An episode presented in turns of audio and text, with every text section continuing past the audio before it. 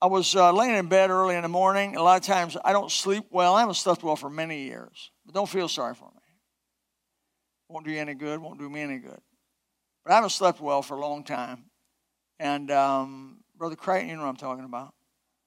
And I haven't slept well for a long time. I'm struggling, getting up a lot at night. But you know, it's really good because God talks to me at night. You know, my wife's sleeping. I'm not sure what that means, but my wife's sleeping. Everyone's quiet. I get up and walk around the house a little bit. And a lot of times I start quoting Scripture because one of my favorite things is to uh, speak the Word of God back to God. And so I began to quote Scripture and just things, walking through the house. And uh, he, he began to... You're going to speak to me about a portion of the New Testament and the Gospels, of this portion we're going to read here, and how the disciples, his his disciples, and would turn into be a, a, eleven of them, his apostles, which have their name on the New Jerusalem. It's a big deal. How they struggle, and the things, same things. They all kind of struggle in the same area, and I thought, well, you know, we struggle in that same area. It makes sense to me. That as they struggle, so we struggle. And it was in the area of having little faith. Having little faith.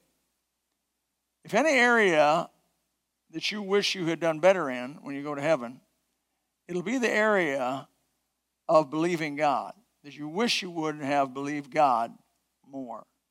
You were not so much done more, which, which could reflect believing God, by the way. That may be true, as the song says. But actually that you stepped out on faith and believed God, believed these words, what he says about life and, and everything. And so uh, in reading through the Gospels, again, I I went through and did a study and on the on this I, I call it the, the common sin among believers. Common sin among believers was the same sin that they struggle with. Now, they saw the miracles that Jesus did. People tell me if I'd see what these people saw, I wouldn't have any trouble with faith. Oh, yeah? They saw his miracles. They smelled his miracles. They touched his miracles. They heard his preaching on the mount. They heard his, Jesus preaching to the multitudes. Wisdom from God himself, direct from God. They even tasted the miracles in the bread and the fish. They were multiplied by the very hand of God. Uh, but yet they still had this reoccurring problem. Now, I know if they struggled with that after having all that opportunity, surely I'm going to struggle with it. Uh, they suffered from what Jesus said was little faith. So I'm going to share with you tonight some of these occurrences by the grace of God, and hopefully we can walk away better, uh, more challenged in the area of faith. You know, they've memorized it. Um, Hebrews eleven three, without faith it's impossible to please God. Or is that eleven six? Without, without faith it's impossible to please God. For you must believe that he is. He's a rewarder of them that diligently seek him. If you don't believe that, you're not getting anything. Nothing goes on. In fact, it says in James, a double-minded man is unstable in all his ways. Let not that man think that he shall receive anything from God. That's how serious it is to have no faith. Even double-minded faith, like one day you got it, one day you don't. One moment you got faith, one day you don't. You struggle with this deal of, of vacillation of faith. God says, I, I don't like that because you're double-minded. You're not single-minded. What I talked about this morning was really being single-minded on the local church. Uh, cast in everything you got to cast in God's local church. Throw in everything you got. Fire everything. And be part of the local church. You will not be upset about it later on. And God is going to be happy with you because you'll be single-minded in what you're doing. Let's read, let's read real quickly these and make a few comments. Therefore, I say unto you, Jesus' words, take no thought for your life, what you shall eat, what you shall drink, nor yet for your body what you shall put on. Is not the life, I like the life, more than meat, and the body than raiment? Behold, the fowls of the air. This is going to give three examples here. The fowls of the air, they sow not, neither do they reap, neither gather into barns. Your heavenly Father feedeth them. Are you not much better than they? Answer the question. Are you not much better than the fowls of the air? You are. You are. He gives another example. Which, which of you by taking thought can add one cubit to his stature? How many of you by worrying and fretting have caused anything really to change? Third example, verse twenty-eight, and why take ye thought for raiment? Consider the lilies of the field, how they grow. They toil not, neither do they spin. We grew some, by the way, this year, some beautiful lilies, man. And yet I say unto you that even Solomon in all his glory was not arrayed like one of these. Wherefore, if God so clothe the grass of the field, which today is and tomorrow is cast into the oven, that's about how long most of the flowers last, shall not he much more clothe you?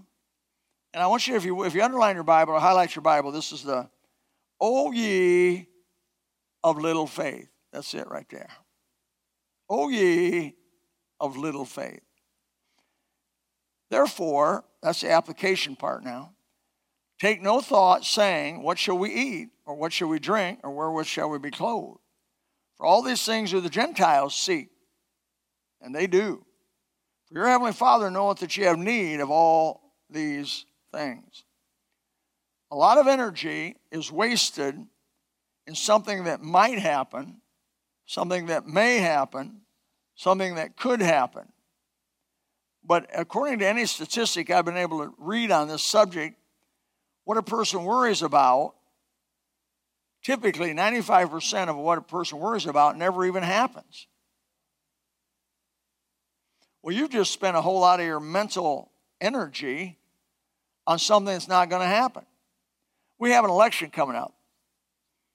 I think our whole future of America is in the balance. This isn't just an election. This is the deciding election of where we're going to be in America.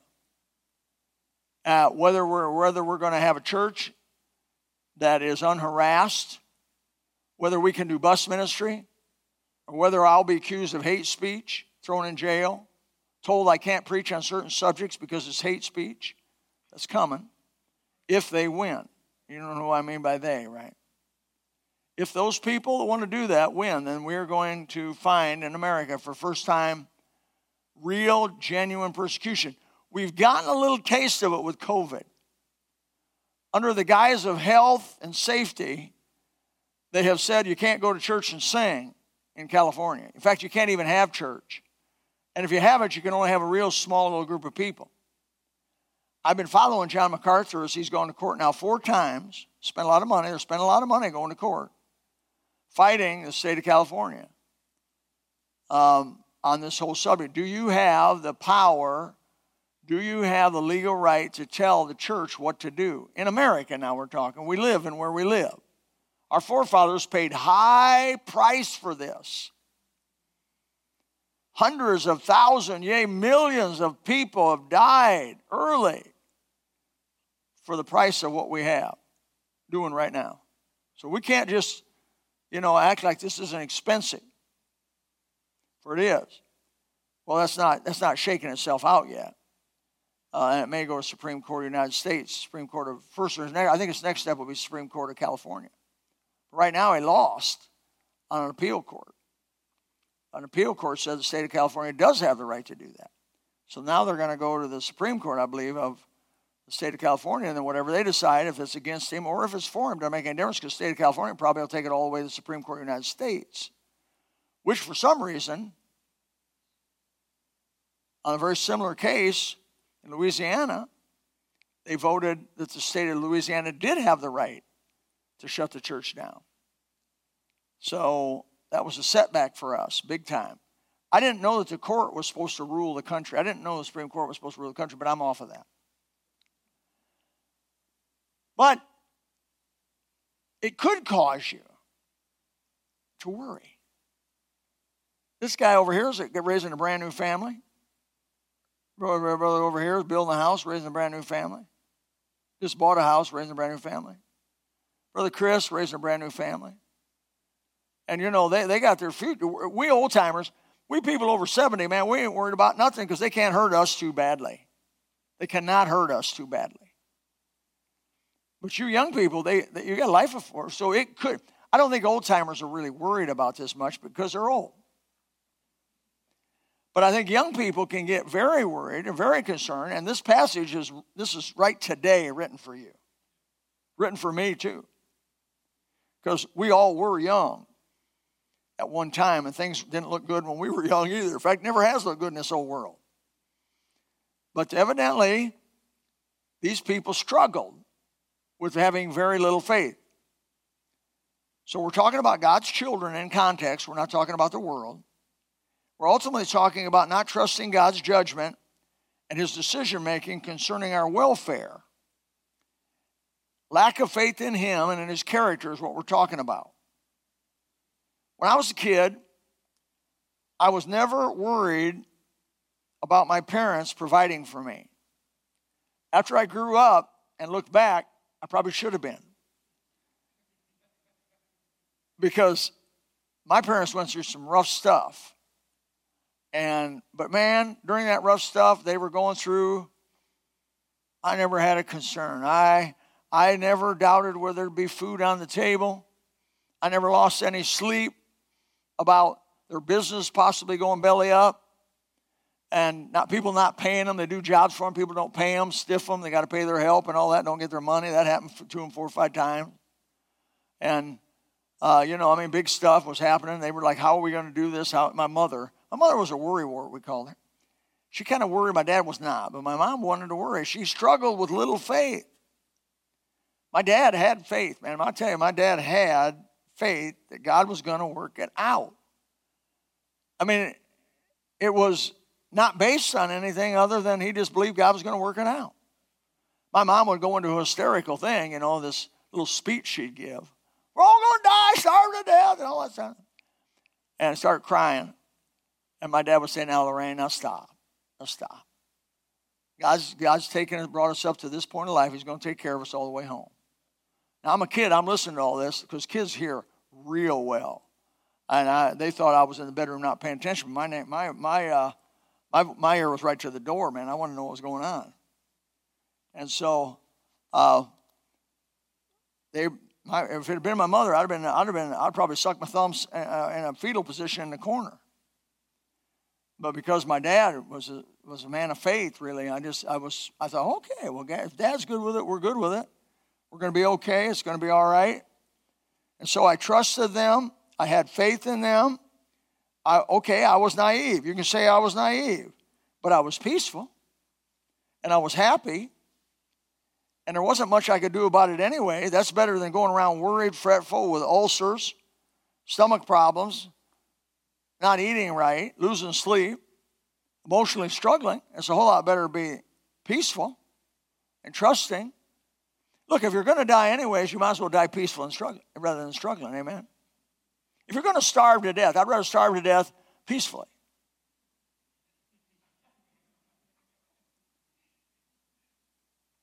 Because worrying is sure not going to really change anything about what's going on in your life. Not going to change it. So let me look at this. Let me look at a few places here. I hope you got your Bibles. Hope you, hope you can turn to this. Can you hear me? Looks like I don't, I'm not hearing myself much, but could be. First, that God will and can provide for us. Matthew six thirty says, wherefore, if God shall clothe the grass of the field, which his day is, tomorrow is cast in the oven, shall not much more clothe you, O ye of little faith. Matthew sixteen, verse eight through ten. He said, after he had done, uh, uh, they were on the boat, and he said, they were asking, where's, did anybody bring the bread? Did anybody bring food? Well, Jesus perceived what they were saying. He said, O ye of little faith, why reason ye among yourselves because ye have brought no bread? Do you not under, do you not yet understand, neither remember the five loaves and the five thousand, how many baskets ye took up? Neither the seven loaves and the four thousand, and how many baskets ye took up? So basically he's saying when when when God shakes this whole thing out, it's gonna it's gonna work out. Your needs are gonna be supplied. You can trust me. Philippians four nineteen says, interestingly, but my God shall supply all your need. Now, that's not needs. It's not plural. All your need. According to his riches in glory by Christ Jesus. He's going to take care of us. He takes care of this whole earth and all its creatures. I stand back in amazement, don't you, that he keeps the squirrels alive, and he keeps the blackbirds alive, he keeps the robins alive, he keeps the blue jays alive, he keeps the rabbits alive, he keeps the bobcats alive, he keeps the cougars alive, he keeps the black bears alive, he keeps all the bugs alive, he keeps the mosquitoes alive. We are out to kill every mosquito that ever was, but we're not winning, we are losing. We are out to kill every fire ant that ever was born, but we are losing. We are losing on the fire ant war. I have been waging war for twenty-two solid years against fire ants. I have my, my picture is hung up in most of their homes as enemy number one. I have gasolined them, diesel fueled them. I have powdered them with that white stuff. I have given them poison of every kind. I have uh, tried to flood them out. They're good swimmers. I have tried to flood them out. And I can tell you, I have. There are more fire ants on my five acres after spending probably three, four thousand dollars to try to kill them. There are more fire ants now on my property than there were when I began. I, I think after a while, I began to think, what is the deal here? If I didn't do this, would they just come in my bedroom and haul me off? Who made those fire ants? God. Oh, he's good. Oh, he's good. Oh, he knows how to make something to survive. And if God can cause them fire ants to survive and mosquitoes to survive, he can cause me to survive. And by the way, if it's not my time to survive anymore, I get to go to heaven. It's a win-win. So while I'm alive, I trust him. And if he takes my life, I get to be with him. He takes care of me. We struggle in simply believing God is able to make provision for us. And you know what the cure to all that is? Childlike faith. Faith is what shows our confidence in God. Faith shows him we believe his words. Faith is our vote for his existence and his abilities. We just simply have faith. We believe. We don't have to see, because if you see, it's not faith, by the way. It's not, it's not faith if you see. It's faith when you don't see. It, it's, it's not a, it don't take much faith when the sky is blue and the sun's shining. It takes faith when the storm's coming. You know, the storm of life coming. Deuteronomy thirty-two twenty says, I will hide my face from them. I will see what their end shall be, for they are very froward. That means perverse generation.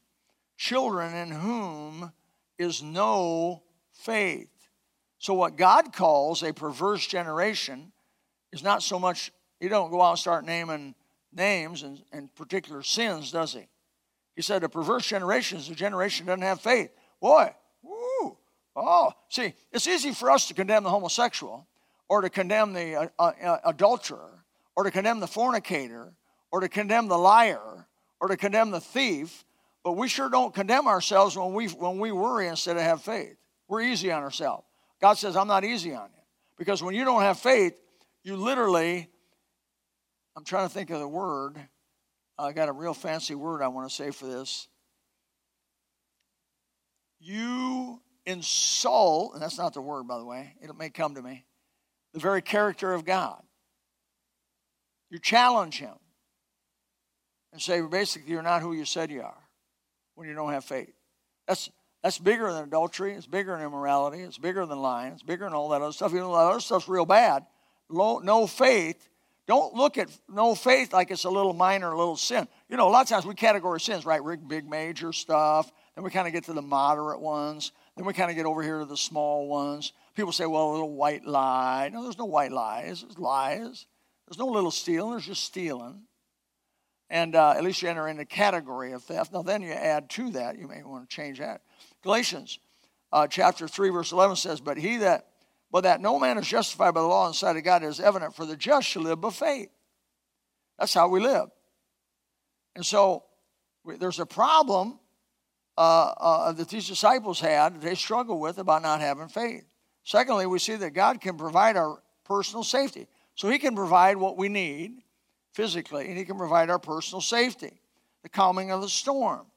Uh, the, you remember the calming of the storm? Well, let me read you a little bit of it. They entered into a ship, the disciples followed him. Behold, there arose a great tempest of the sea, and so much as she, the ship was covered with waves, and he was asleep. His disciples came to him and woke him, saying, Lord, save us, we perish. And he said, why are you so fearful,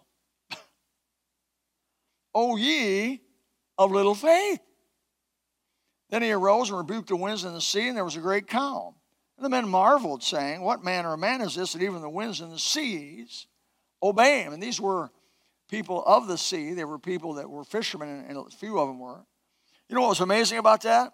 The noise of the storm, and, and a storm is noisy. Do not think a storm is nice and quiet. Storm is deafening noisy. I've been in some storms. seventy mile an hour wind. Uh, the waves hitting the boat. It is noisy. You cannot even talk to each other. You got to yell at each other. Right, Brother Rose? Oh, he's not here. Brother Rose. Brother Rose and I have been in some wild storms. I used to get up. He couldn't hear anyways. I got to get right, right near and near to his ear. And, yay! You know, yell at him, man. The wind's blowing. It's howling. Literally howling, whistling through the boat. The waves coming in. Every time you hit a wave, it come, would come over top of you, splash you wet, salt water running off your face. Uh, it's wild. You're, you're getting ready to die. Jesus didn't even wake up for any of that noise. But at the sound of his disciples' voices, he woke up. Tells you a little something about God. When his, the verses, the righteous cry, we cry. The Lord heareth and delivereth of all our troubles. Amen. That's the one I quote to him all the time. Sometimes I, in the night I've cried out, God help me. And the righteous cry, the Lord heareth, deliver them out of all their troubles. The sound of his distressed children's voices he heard. Amen. What manner of man is this? He's the Savior. He's the maker of all that is. He's the creator. He's the sustainer of all that is. He'll take you through your storms in life. You will go through storms in life. None of us get out of this thing alive. None of us get out of this alive. I can pretty well with confidence say every one of you are going to get sick and die, or get in an automobile accident and die, or get shot by a terrorist. Something's going to happen, but you're going to die someday. Well, that's not good news, preacher. It is if heaven's your home. It is if you get a new body, praise the Lord, you get a new life. It is if the promises of God are true. This world is not my home. I'm not. I'm just a passing through. If that's true, if you believe those songs you sang, then you're okay with it. You're okay. You're willing to trust God on it, amen? See, it's easy to trust God when the sky's blue and everything's going good. It's easy to trust God when you're healthy. But what about when you're not? I told you this before. I was in the emergency room a while back. I was having trouble. The woman brought out some things called paddles. I was thinking about paddling me. And I said, no. But then it got me thinking, well, you know, Bill, maybe you're close. I got thinking, maybe I'm close. Because you never think you're close. You think the next guy's going to die, not you. And uh, maybe the nurse may have the big one, but I'm not going to. I got thinking, you know, I may be close. Wow.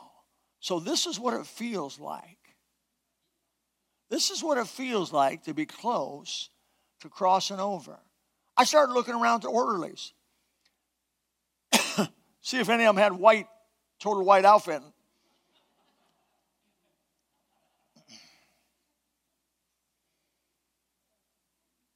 Some of you were praying for me selfishly.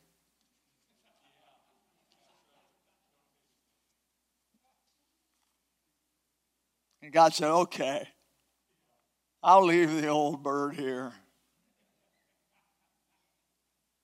Thirdly, God's, is God's word is true. Walking, I think of walking on the water, Matthew fourteen, twenty-eight and twenty-one. Peter answered him and said, Lord, if thou be, if it be thou, remember he walked on the water, they didn't know who he was, thought it was a ghost, thought it was somebody, they didn't know. Eventually it was the Lord. Peter says, comes up, and of course he's always the one, he's forthright, one to talk, one's go on. Bid me to come out on the water. I preached a sermon called Get Out of the Boat on that. Come. God, Jesus said, he didn't rebuke him. Did, did Jesus rebuke Peter for wanting to walk on the water? No. Ah, he won't rebuke you either. He's not going to rebuke you for having too much faith. Oh, oh, Brother Tommy, you had too much faith. He's going to say, hey, come. I believe God will do that. Oh, go ahead. Come on. Come on. God's looking for people that want to, that he can show himself strong through. He's looking for them. Peter was one of them. He says, ooh. So Peter comes down out of the ship. Now, I, I've seen those boats. I see what they, I know what they look like about what they're having. So he gets out of that boat, and I imagine when his feet hit the water, that is going to be the moment of truth, right? You know, he's an old fisherman. He jumps out of the side of that boat, and his feet, he's standing on water. And he, Jesus is there, and so he starts walking. I don't know how far away Jesus was, but he starts walking to Jesus, and he's like, but then an old fisherman looks around. He goes, man, them are big waves. Whoa, that wind is howling by me. He quits looking at Jesus, and when you quit looking at Jesus, you'll fail too. Don't you look at A B C, N B C, C B N, M S N B C, and S, uh, Clinton Network. Don't look at it. Don't do it. Those people have no faith at all in God. They have no faith, and all they're going to do to you is pull what little faith you got out of you. Look to Jesus now and live. It's recorded in his word. Hallelujah. Look to Jesus now and live. Keep your eyes upon Jesus. Look full in his wonderful face, and the things of earth grow strangely dim.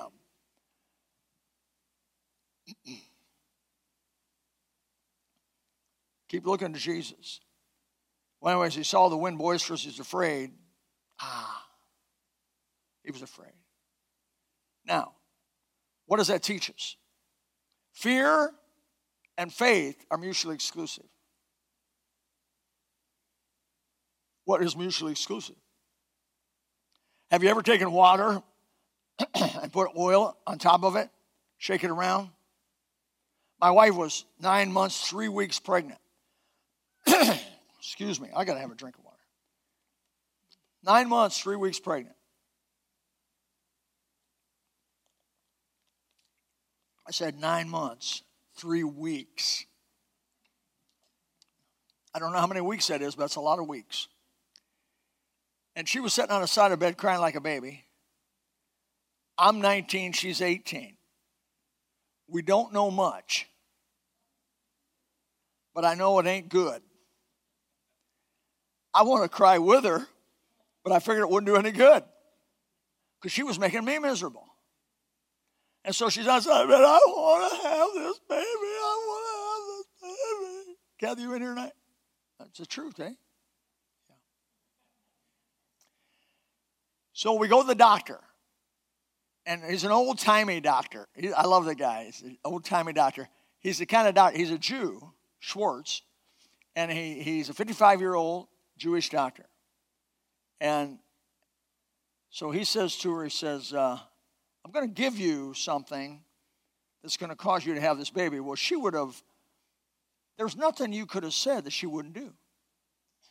So he gives her cod liver oil. Wasn't that right, Kathy? Cod- Castor oil. And that's the kind you put in your car.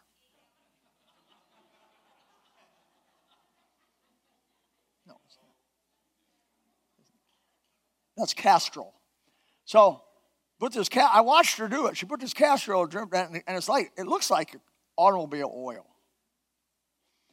And I guess she tried to mix a little orange juice with it. But if she'd go like this, and that baby would go, whoop. That's what mutually exclusive is. Do you want to know the rest of the story? Which has nothing to do with the sermon. But she took that thing by faith. And she downed that whole deal. Oh, boy, the look on her face. She downed that, drank that whole thing.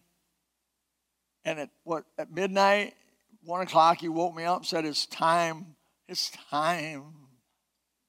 And I drove her to the hospital, and she had the baby. Well, cat, cast, whatever kind of oil that was. Castro. That's an old-timey. By the way, this doctor was so good. I like doctors who don't follow their own advice. He died of a heart attack, fifty-five. A doctor is unhealthy. An unhealthy doctor will help you. They're not idealistic. I'm overweight fifty pounds. You don't have to worry about it. Well, he, he should have worried about it a little bit maybe. So faith, it's a little, you, we got this little faith. He was afraid. If you have fear, you're not going to have faith. They don't, they're, you just, what's God trying to do? He wants you to believe him. He wants you to believe him. And not follow what you see around you. God brings things into your life that look bad, feel bad, smell bad. And all your your senses go, oh, this is bad. And God says, trust me. Trust me. Trust me. Getting old has a whole new set of tests. And all your old people said, well, you know what I'm talking about, don't you? Has a whole new set of tests. And so you better, you better, you better belly up because uh, tests just aren't when you're young. Tests keep going all the way through your life, all the way down to the last breath you take. God's seeing if you believe him. All I can say is believe, brother. Do it like the old boy did with the demon-possessed son. Lord, I believe. Help thou my unbelief. Sometimes I go to God at night and I say, Lord, Lord, I, I don't have much faith. I need faith. But I believe that you're good all the time. You're going to take me through whatever I got to go through. So what happened to Peter was his senses overruled his faith. And as soon as that happened, he began to sink and drown. But you know, God's merciful for our failure. He grabbed him and says, come on up. Pulled him back up there. And immediately the Bible says they were at the boat. That was because the walking back to the boat would have probably been pretty traumatic for him at that point. They were back in the boat, got him in the boat. Well, why did all that happen? Because he wanted him to have faith. I think we need to put our head down, trust God tonight. Put your head down, trust God. What kind of faith do you really have? Little faith, strong faith? The Gentiles in, G- in Jesus' day, they demonstrated some faith. Uh, they did. The centurion, when he believed God, uh, Jesus said, I've not found so great a faith. No, not in Israel. Centurion. He believed. A woman uh, had, had a daughter vexed with the devil, Matthew fifteen. She said... Uh, She said, uh, uh, it is not meet to take children's bread and to cast it to the dogs. That's what Jesus said to her. And she said, truth, Lord, if the dogs eat the crumbs which fall from their master's table. And Jesus answered and said to her, O woman, great is thy faith. Be it unto thee as thou wilt. Oh, there's some sermon preaching there. Be it unto thee as thou wilt. So I see twice in the Bible, he tells the Gentiles, your faith's great. A centurion was a Roman Gentile. You have, I've not seen this greater faith anywhere in Israel. And he tells this woman, you got great faith. But he's telling his disciples, you got little faith. Something's upside down about that, folks. Sometimes God's people... You'd think they'd have great faith. You'd think they'd be strong. You'd think they'd been in the Bible long enough. They've been around. Remember how these disciples were around Jesus, man, saw him, heard him, everything. You'd think they would have had, and these people, this centurion, he didn't know much. What did he know about Jesus? This, this woman with his daughter vexed with the devil, what did she know about Jesus? Didn't know much, but she had great faith. What's that tell you? It means anybody can have great faith. You can have great faith. You can believe God. You can pass the test. Faith will save you. Your faith will make you whole. Your faith will settle you. Your faith will make you at peace. Your faith will empower you. Your faith will please God. It is all about our faith. We tithe in faith. We attend preaching in faith. We read the Bible in faith. We witness in faith. We pray in faith. Everything we do as a Christian in obedience to God is faith, faith, faith, faith. The bus ministry is all about faith, brother. It's all about faith. The R U program, you show up on Friday night. It's about whether it's, you believe God is going to do something. You believe the word's quick and powerful. Yeah, I believe God. Well, then you show up and say, God's going to do something tonight. Well, I didn't see anything happen. Oh, what you see with the eyes is nothing compared to what happens behind the scenes. God, God does great and mighty things which you know not. Well, I hope it encourages you some. Have faith. He'll supply your needs. He'll supply your safety. And I want to say this to you. Have faith in praying that God would move greatly in this next election and cause revival. Let me tell you something as I quit, and I've, I've gone a little bit long, or I think really that Paul went long. I think Paul went long, not me. So a, a miracle happened this week. Big miracle. Big miracle. Bigger than the crossing of the Red Sea in my book. Bigger than the paralytic being totally healed. Bigger than the feeding of the five, four thousand, five thousand. Pastor, uh, uh, President Trump's brother died.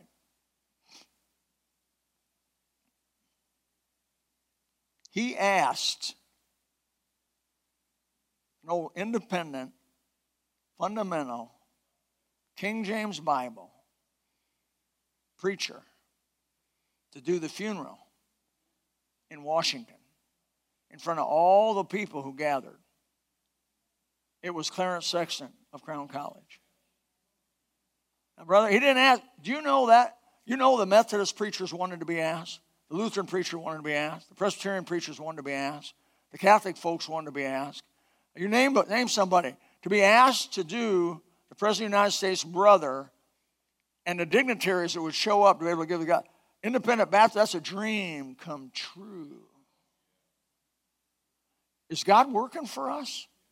He is working for us. I've been hearing lately Trump talk more and more about God. There's no peace without God. There's no grace without God. I'm starting to hear him say stuff that, why, I've never heard a president even want to mention the name God. They want to take Christ out of Christmas. They want to make this a totally heathen, pagan nation. Erase the Ten Commandments out of everywhere. Erase the mention of God out of everywhere. And here we got a president, a duly elected president, that's talking about God all the time. Faith. You believe God can cause revival? People say, oh, I never have revival in the United States. That's, that is opposite of faith. But I believe if God's people, which are called by my name, shall humble themselves and pray and seek my face and turn from their wicked way, I'll hear from heaven, forgive their sin, heal their land. All it takes for that is faith. And when you have faith, you and I have faith in our closets, and we say, God, this November do a miracle, do a, do a political miracle, but do something bigger than a political miracle. Start a fire of old-fashioned revival where, where Christians repent of their wickedness that they do in secret, that they, that they get faithful to God in their lives when no man can see, that they begin to seek God, reading their books and being serious about seeking who God is, and begin and to be humble-spirited.